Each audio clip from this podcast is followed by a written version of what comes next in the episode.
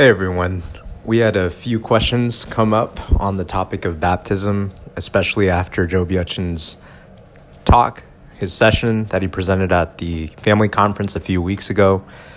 And so Ubby and I were able to sit down with Joby Achen and talk with him to answer your questions. But when I tried to type up his responses, um, the document ended up being pretty long, and I wasn't sure if anyone would actually read it all. Uh, so instead, we're going to share Joby Achen's responses in this podcast.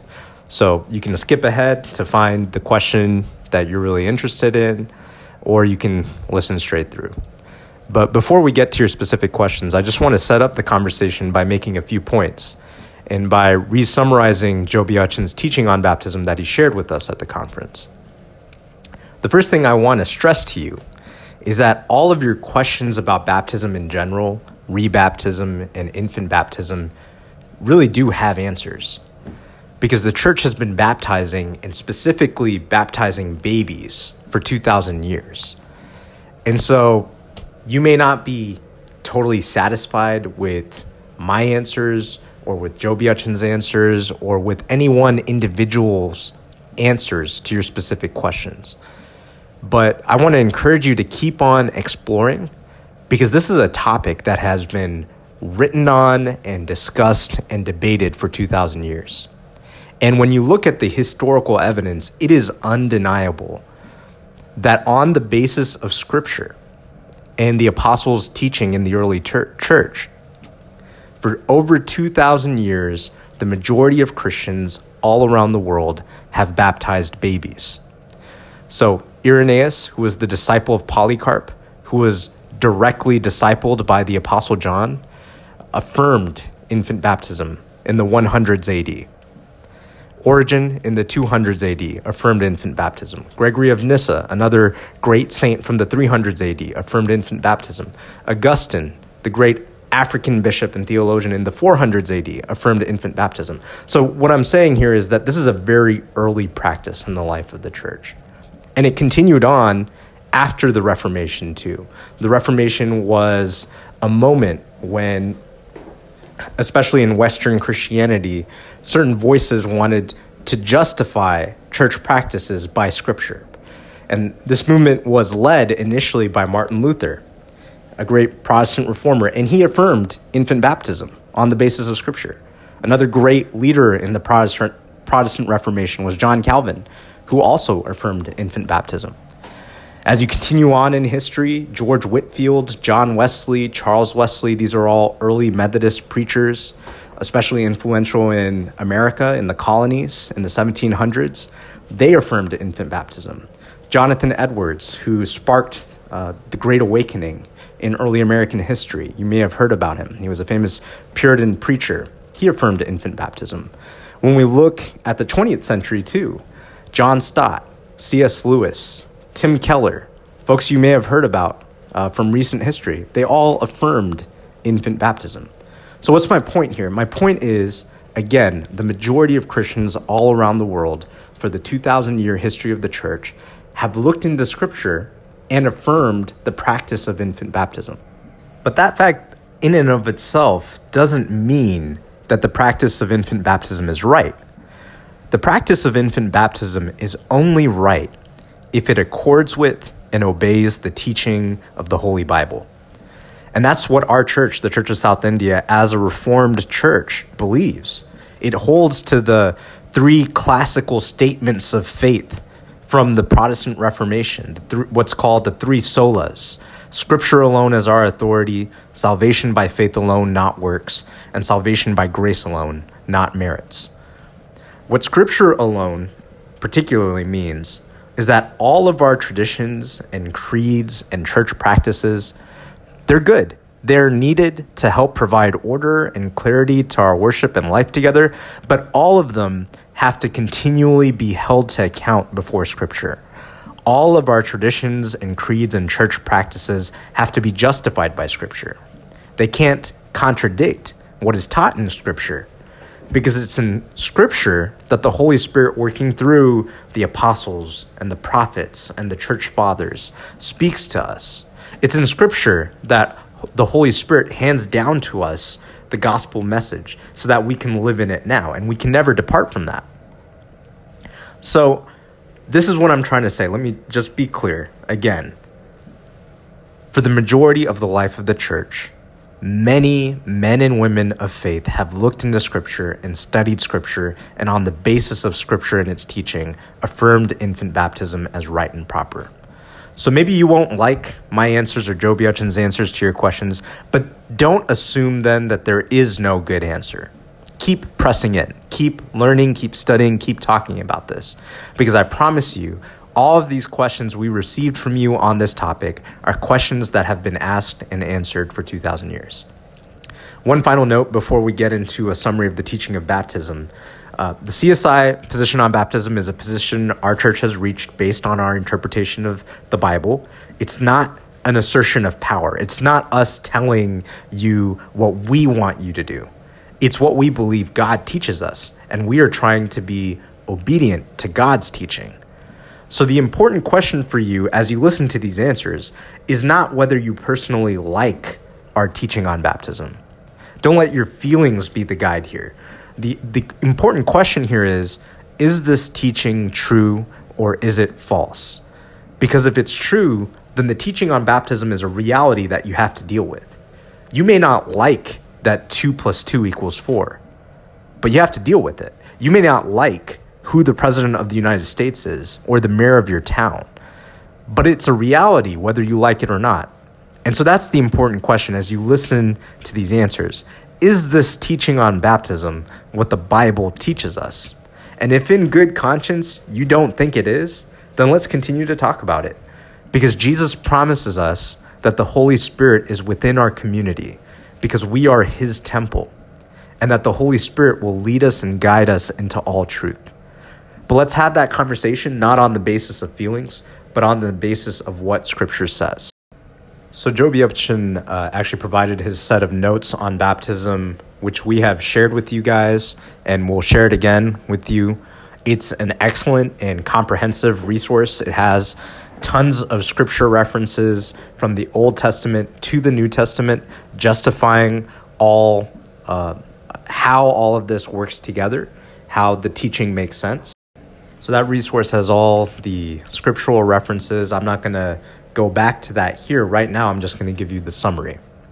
The primary takeaway from that session on baptism is that baptism is an act of grace. Baptism is not primarily about you or me publicly declaring our allegiance to King Jesus. A lot of your questions assume that that baptism is really about my public declaration that I'm a Christian. That's part of baptism, sure. Declaration of our allegiance is part of baptism. But biblically, that's not the primary focus. The primary focus of baptism is God's grace. He is the primary actor, not us. He washes us. We are passive, we are just washed. He speaks a word over us, declaring us to be his sons and daughters. God declares in baptism that we are in Jesus Christ, and that therefore, because we are in Jesus Christ, we are adopted into God's family. Adoption is the primary metaphor here. We are united to Jesus. We are clothed with Jesus. We are washed with Jesus' blood. We die in Christ and we rise to his new life. We move from the old world under death into the new world of life. In the same way, God's Spirit hovered over the waters in Genesis 1 and called the earth out of the water. If you reread Genesis 1, you see that. In the same way, Noah and his family on the ark in Genesis passed safely through the water from the world that was judged into the new world of the rainbow. In the same way, Moses and the Israelites crossed the Red Sea from the world of slavery into the world of freedom. These are all prefiguring, these are all foreshadowing what is going to happen to us in our baptism. We cross from the old world in rebellion to God into the new world, obedient to God. And salvation is related to baptism, but they're not the same thing. Baptism and salvation are not the same thing. Salvation is the fact of our deliverance from the kingdom of darkness into the kingdom of light. Salvation is the fact that Jesus Christ has conquered death, sin, and the devil. Salvation is the fact of our rescue from God's coming wrath. And I know that God's wrath is a concept that is hard to understand, and hopefully we can unpack that in the future. But that's part of salvation. We are rescued from God's just punishment of evil that is ruining and spoiling his creation. And in the New Testament, salvation has three dimensions or aspects.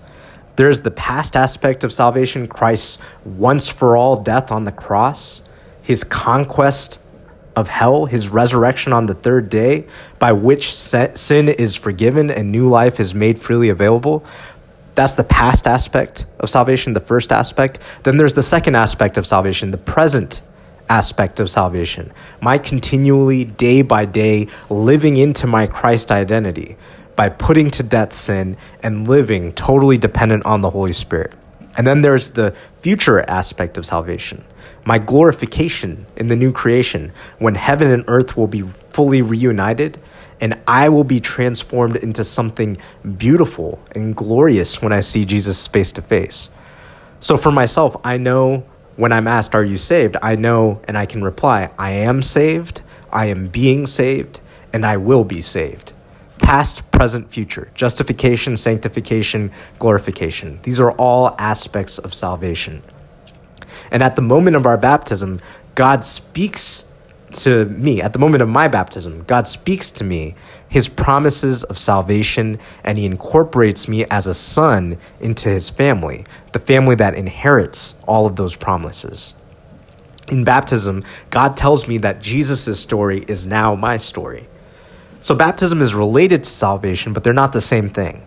By baptism tells me that I'm an heir of salvation, that I am adopted into God's family. But every day, I have to still live according to my new identity as a member of God's family. So think about this through through the metaphor of adoption. If an adoption works, a child will successfully integrate her identity with that of her adoptive parents. But adoptions can fail, and that's tragic. And the New Testament repeatedly warns us of the possibility of tragically falling away from the truth we first grasped, the truth we were first pressing into. So that's why the Gospel of John warns us to abide in Christ and to bear fruit, or the Father will cut us off. The book of Hebrews and 1 Corinthians are filled with warnings of severe judgment upon those who were once part of God's family but forsake that family.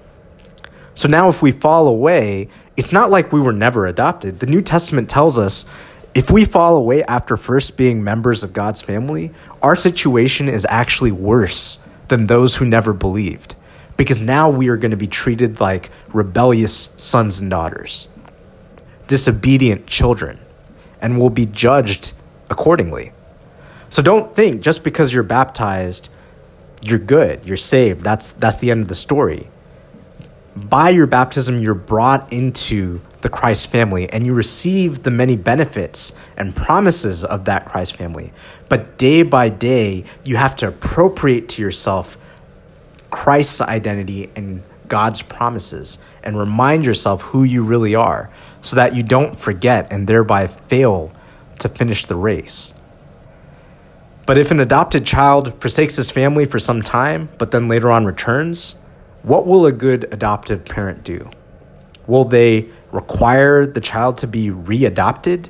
No, they're already members of the family, and they always will be, even if they have turned their back on the family for some time.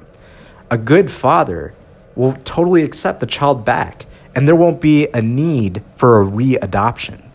So, in the same way, if someone who is baptized forsakes their Christian faith, but then later returns to it or recommits to it in a new way or in a deeper way, do they need to be rebaptized? No, they're already members of the family. We just have to welcome them home. And in the same way, don't assume that because someone is not baptized that they are not saved. Jesus Christ alone saves. He is Savior and Lord of the world. But He saves, not us, not the church. We, the church, his family, bear his promises of salvation. We witness to his salvation. We witness to the fact that he has told us that in baptism we receive the forgiveness of sins, repentance, and the Holy Spirit. We witness to the fact that he has told us that in baptism we are brought into his family. But we don't own his salvation. Jesus owns salvation, and Jesus can give salvation to whoever he wishes by his own free gift. That's his divine kingly right. So, this is kind of the conclusion on the teaching of baptism. Baptism is related to salvation. Baptism includes within it many of the promises of salvation, but it's not the same thing as salvation. There are those who have not been baptized, who Jesus, out of his own voluntary free gift, will save. And don't assume because you are baptized that everything is good. You have to continue on in discipleship. There are those who have been baptized and brought into the family of God who will be disobedient and who will be rebellious, and therefore who will be judged as even worse off than those who believed in who never believed. So, that's the teaching on baptism. Now let's move to the questions. So the first question is, what is the CSI stance on burying or memorializing an unbaptized baby who has passed away. Now, every church has to make decisions on how it relates to or treats the unbaptized, especially at funerals. Now, remember what I just said just because someone is not baptized does not mean that they are not saved. Salvation is the free gift of God.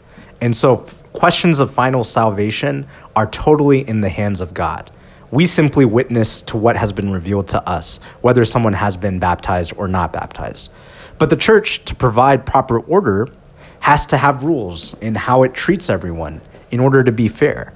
And so that's why Joby Achen shared an example of a church, which I won't say the name of uh, here, but that church did bury an un- unbaptized baby, but they did not use their official church liturgy to memorialize as their way of signaling to the congregation that they are uncertain as to the final salvation of that unbaptized baby.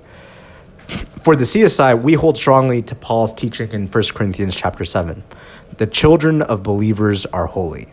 So even if they are not baptized, Joby Achen shared with us, with Abby and myself in our private conversation, that there would be no problem with us burying or memorializing a baby of believers who has passed away without being baptized. That does not pose any kind of problem for us.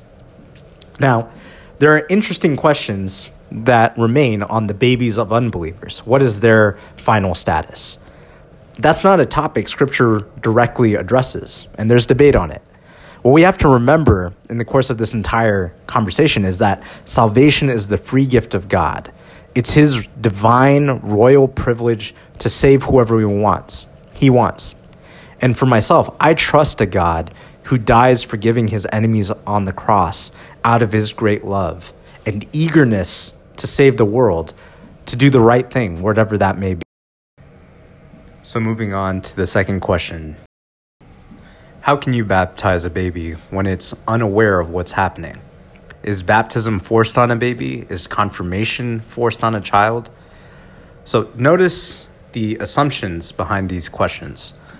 For one, they assume that someone else who is at the age of 6 or 12 or 21 or 40 or 80 when they get baptized is aware of what is happening. But that's not really true, not in the full sense.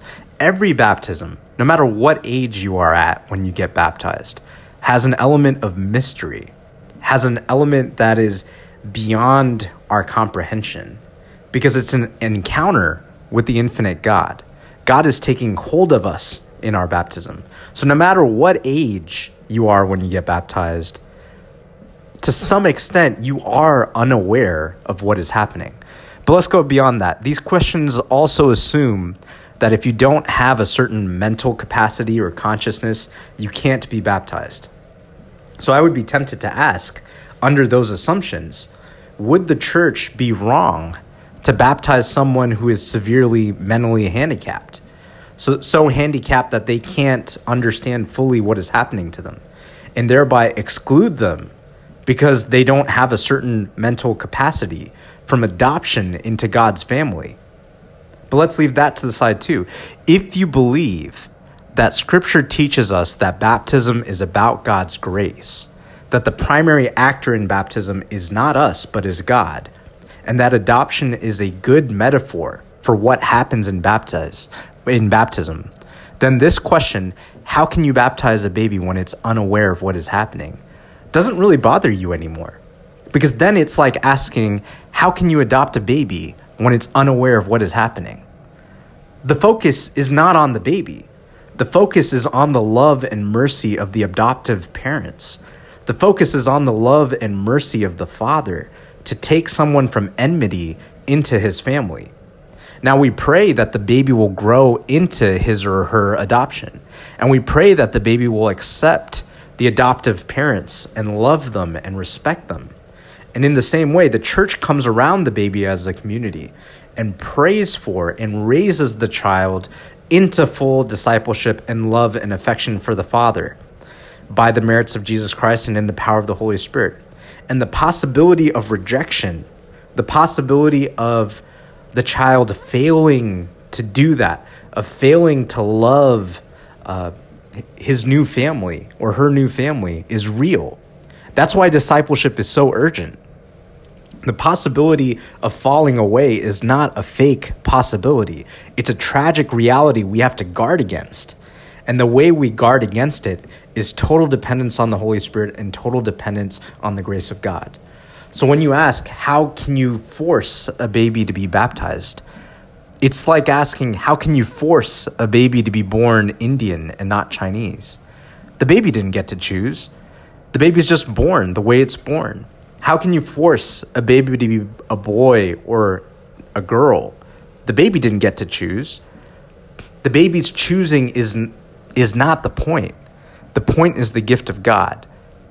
The point is the grace of God. He appoints which families we're born into, whether we are born Indian or Chinese, whether we are born boys or girls. And He appoints the characteristics of those families and even who they worship, whether they are Christian believing families or whether they're non Christian, non believing families. None of us are born neutral with respect to God. And that's a hard teaching. I get it. That's hard to accept because it doesn't seem fair. We're either born into families that are friends of God or we are born into families that are away from God. So it lends us to this question why are some born to Christian families and others not? It doesn't seem fair, and it's not fair. It's only fair if those of us who are given the gift and blessing of being born and raised in Christian homes use our gifts and blessings to bless and evangelize and save those who are not. That's the whole point here. God works, God presents himself not to every individual directly, but person to person through other people. That's the point of Romans chapter 10 if you read that when Paul is talking about the importance of preaching. So, anyway, not to get sidetracked into that, that's how I would respond to this question and that's how Joby Achen responded to this question too. How can you baptize a baby when it's unaware of what is happening? Is baptism forced on a baby? That's kind of the wrong way of looking at it because you're thinking about the question from the standpoint of the child's decision or the child's choice. But that's not what's going on in baptism. The focus is on God and His choice and His grace. So, moving on to question number three Is it wrong to get baptized again? Why or why not? we kind of talked about this a little bit before, but if you're adopted and you leave your family, do you need to be adopted again if you come back? If you're adopted and you don't really love your family the way you want to, uh, the way you should, or you don't understand what it means to be a part of this adopted family, if later on you have a recognition about how you're supposed to behave in this family, when you come back or when you decide to act in a different way towards your family or towards your parents, do you need to be adopted again? No. If your parents are good, they'll welcome you home and love you. And in the same way, if you were baptized as an infant, it doesn't matter if you remember it or not. You were adopted. God spoke promises over you. God washed you. God welcomed you into his family. So if you have problems with faith as you grow up, or you come to a breakthrough in faith later in life and you get really excited about Jesus, you love him more, and you want to totally submit to him at the age of 18 in a way that you didn't know when you were 14 or age five, that is awesome. That's the fruit of what God has been doing in you ever since your baptism. You don't have to be baptized again because you don't have to be adopted again.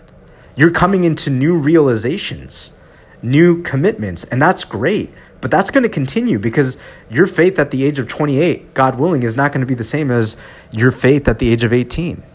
You, each time you come through a new breakthrough, you don't have to be adopted again. You don't have to be baptized again. You're just continually to, you're just continually living into your baptism. Question 4. If it's wrong to get baptized again, then what's a good public way of proclaiming faith? Obviously, in our church, the point of confirmation is to publicly declare and recognize that a baptized child has matured as a Christian and is willing to affirm their baptismal promises as their own. Confirmation is not a sacrament, baptism is the sacrament. But confirmation is a church practice we have taken on as a way of allowing the community to publicly express to the 13 year old or 14 year old Christian child that we see you have matured and we believe we have discharged our duty to raise you in a Christian way. And now it's your responsibility to take hold of these baptismal promises that were spoken over you and make them your own. Confirmation does not mean that Christian growth and Christian discipleship ends. It doesn't mean that everything is figured out at the age of 13. I'm 30 and I barely understand myself, let alone many of the things of the world or many of the things of the church or many of the things of Christianity. We were talking about this earlier, but your Christian faith at 20 is not the same as your Christian faith at 5. But they're both Christian faith. My faith at age 30, if I continue in God's kindness, will hopefully not compare to my faith at age 60 you should expect that your faith will continually grow and be challenged. There will be seasons of dryness and seasons of harvest. And every Sunday, we get to publicly proclaim our faith in the worship service when we declare the Nicene Creed and when we break bread together and by faith receive the body and blood of Jesus. These are all pub- public proclamations of faith. But I think what the question is getting at is that for some people, they may experience radical disobedience at some time after their baptism. Uh, what, no matter what age they're baptized at, at age two or at age 20, there's the possibility of radically rebelling against God at some point after your baptism. And for those people, when they return to faith, when they return to Christianity, they don't need to be rebaptized. They're already sons and daughters. God does not take that adoption away. It's just that they have turned their back on their family. But our church, even if we won't rebaptize them, can give them some kind of recognition for returning from their wandering. And we can give them space to celebrate their return and to celebrate their new love and submission to Jesus Christ.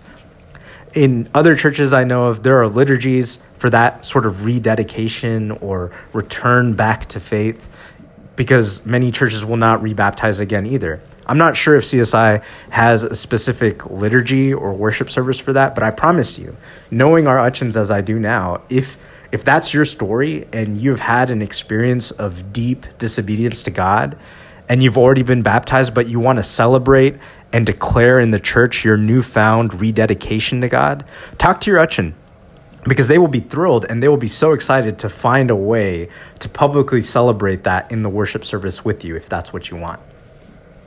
Question five Is the church too caught up in the rules of baptism? This is always a danger for any church.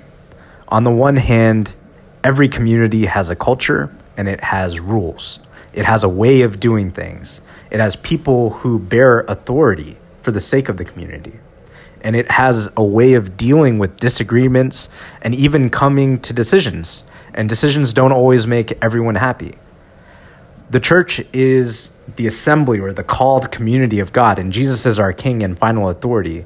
But in our practical life, we have to make decisions and we have to have rules. Who gets to be baptized? How do we baptize? Who gets to decide who gets to be baptized and how we baptize? In our church, in, in our church specifically, we don't have any one single person in charge as our leader. We have bishops and we have the moderator, we have priests and we have the council and we have church committees. But in the end, in CSI, the church belongs to all of us. All of us are priests. Martin Luther calls it the priesthood of all believers. All of us have a responsibility for the ministry of the church and the proper functioning and life of the church. And this commitment we have as CSI can lead to conflict. It can lead to disagreements. At its best, this commitment that we're all pre- we're all the priesthood of all believers means that everyone has ownership of the church. Everyone has a responsibility to participate and to serve, not to be consumers or spectators who just show up and leave. But at its worst, this can lead to politics in our church, right? This can lead to people arguing about rules and constitutions and legalism. I say that as a lawyer. Legalism is the death of any church. We need rules, but we have to always resist legalism. So, yes, we have to have rules about baptism. But in any discussion, the church must always show grace and humility knowing that these gifts of God that we have received as a church are not our possession. They are God's possession. God owns grace, God owns baptism, God owns us.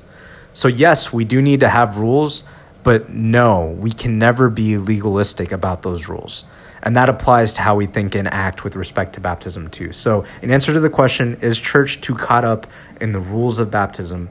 there's always a threat that we will be back, we will be legalistic about the way we talk about God's sacraments. And we always have to resist that. Rules are good, legalism is bad.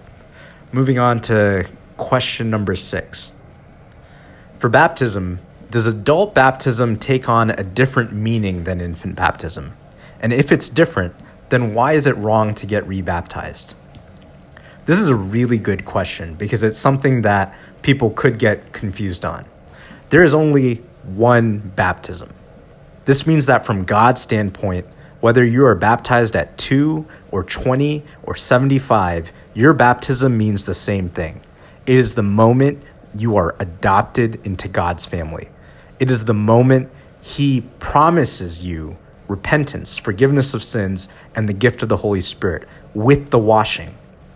It is the moment you enter the covenant community, which is the church. It is the moment you are united to Jesus Christ's death and resurrection. So, from God's standpoint, baptism is the same no matter what age you are.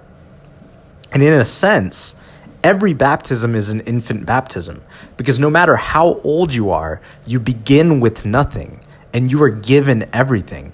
Not because you decided or chose, and not because you are so worthy, but because God is gracious and loving and merciful.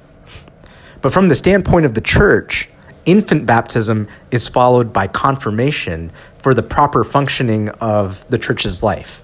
So, confirmation is where the church community says to you, We find you to be someone who has been faithful to your baptismal promises so far. We've tested you, and now we charge you to hold fast to these promises for the rest of your life. It's not the end of the story. Confirmation is not the end of the story, but it's a moment in the church's life where the church says to you, We believe you have been faithful so far.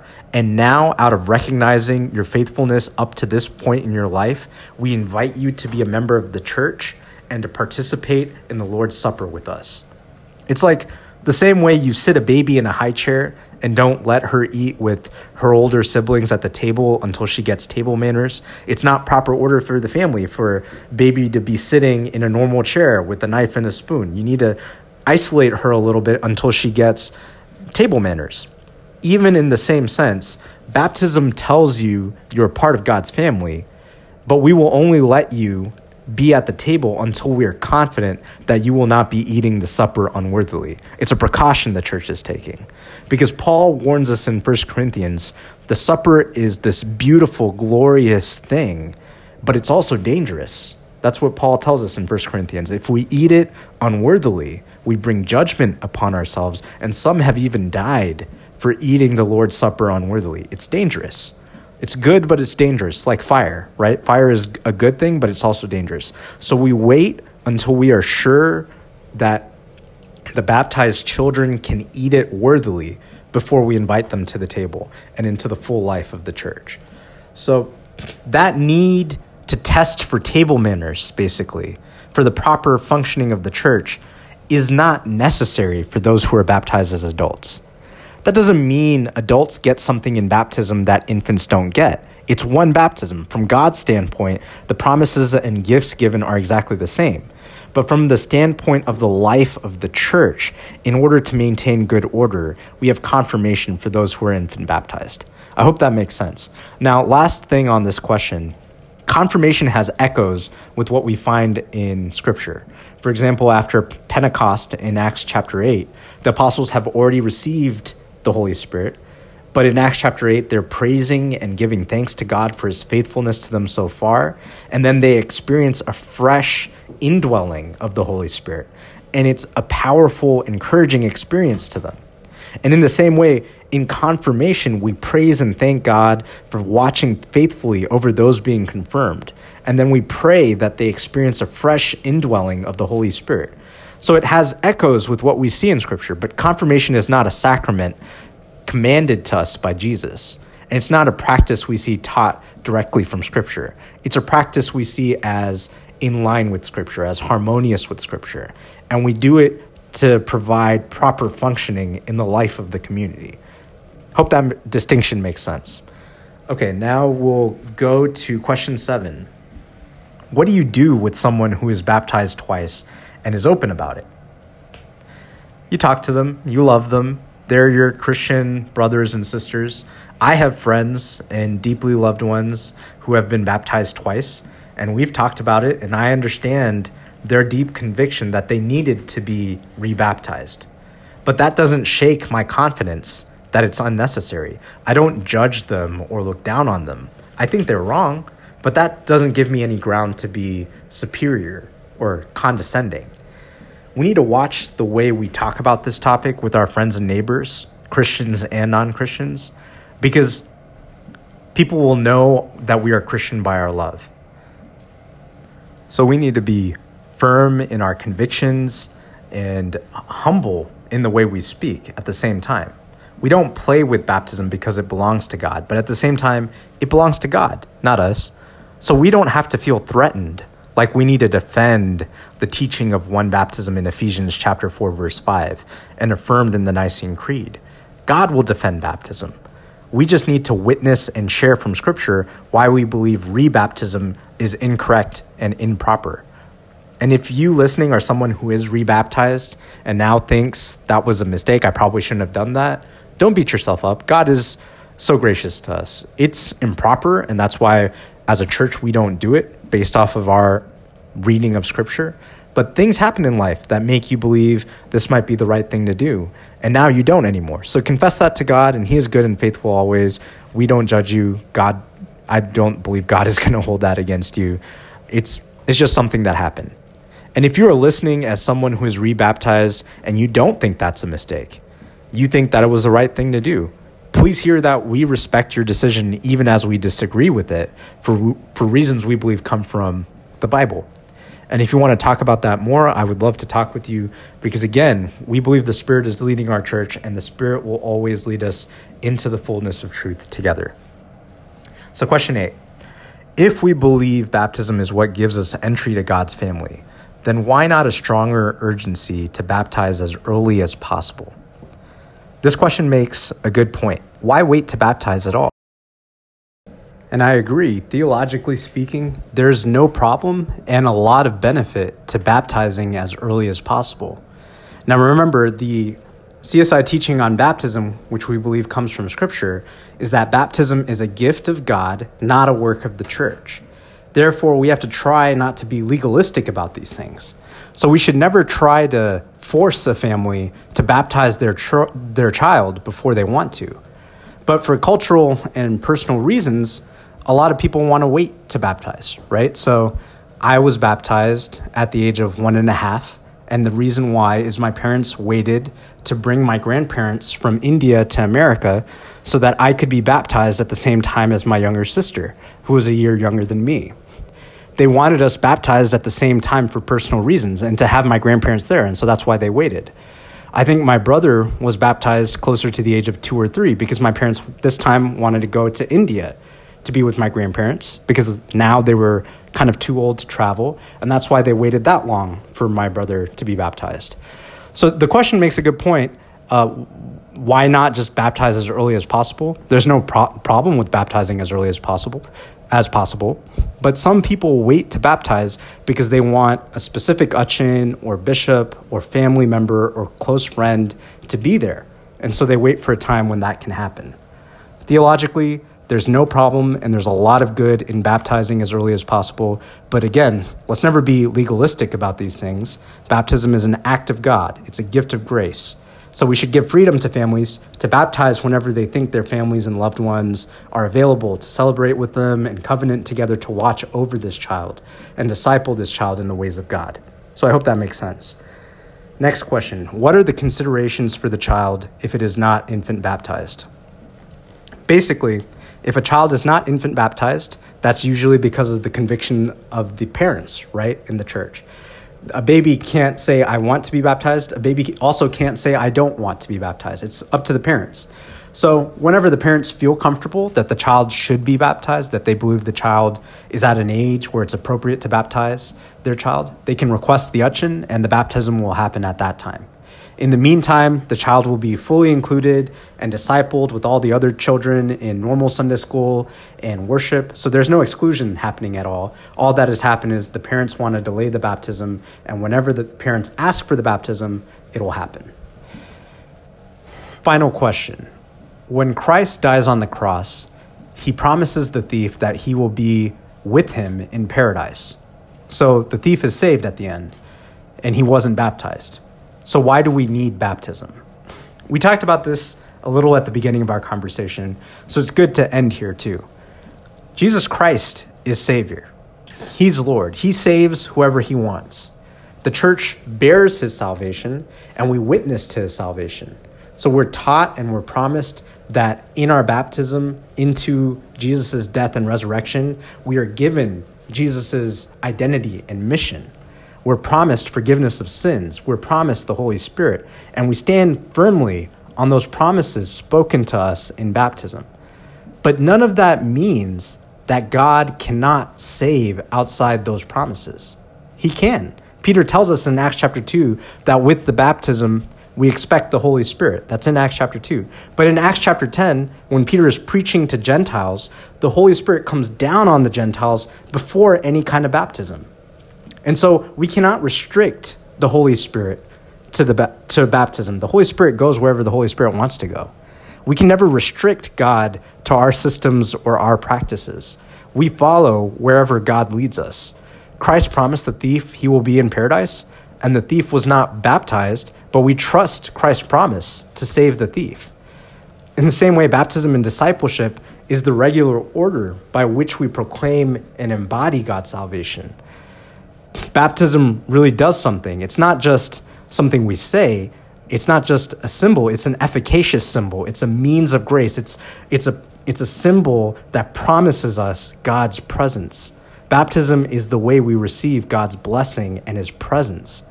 And so we do it in accordance with Christ's commandments to, to us in Scripture. But we must never think that that means that we have salvation under our control as the church, that we have it all figured out that only those we baptize in our church can be saved. No, salvation is by grace alone, received by faith alone. And God is gracious to save whoever He wants, however He wants. So, those are all our questions. I'm sure in listening to them, you may have new questions. Feel free to continue the conversation with us. You can talk to me directly. You can also write to Joby Achen, and I'm sure he'd love to answer your questions directly too. All right, guys, till next time.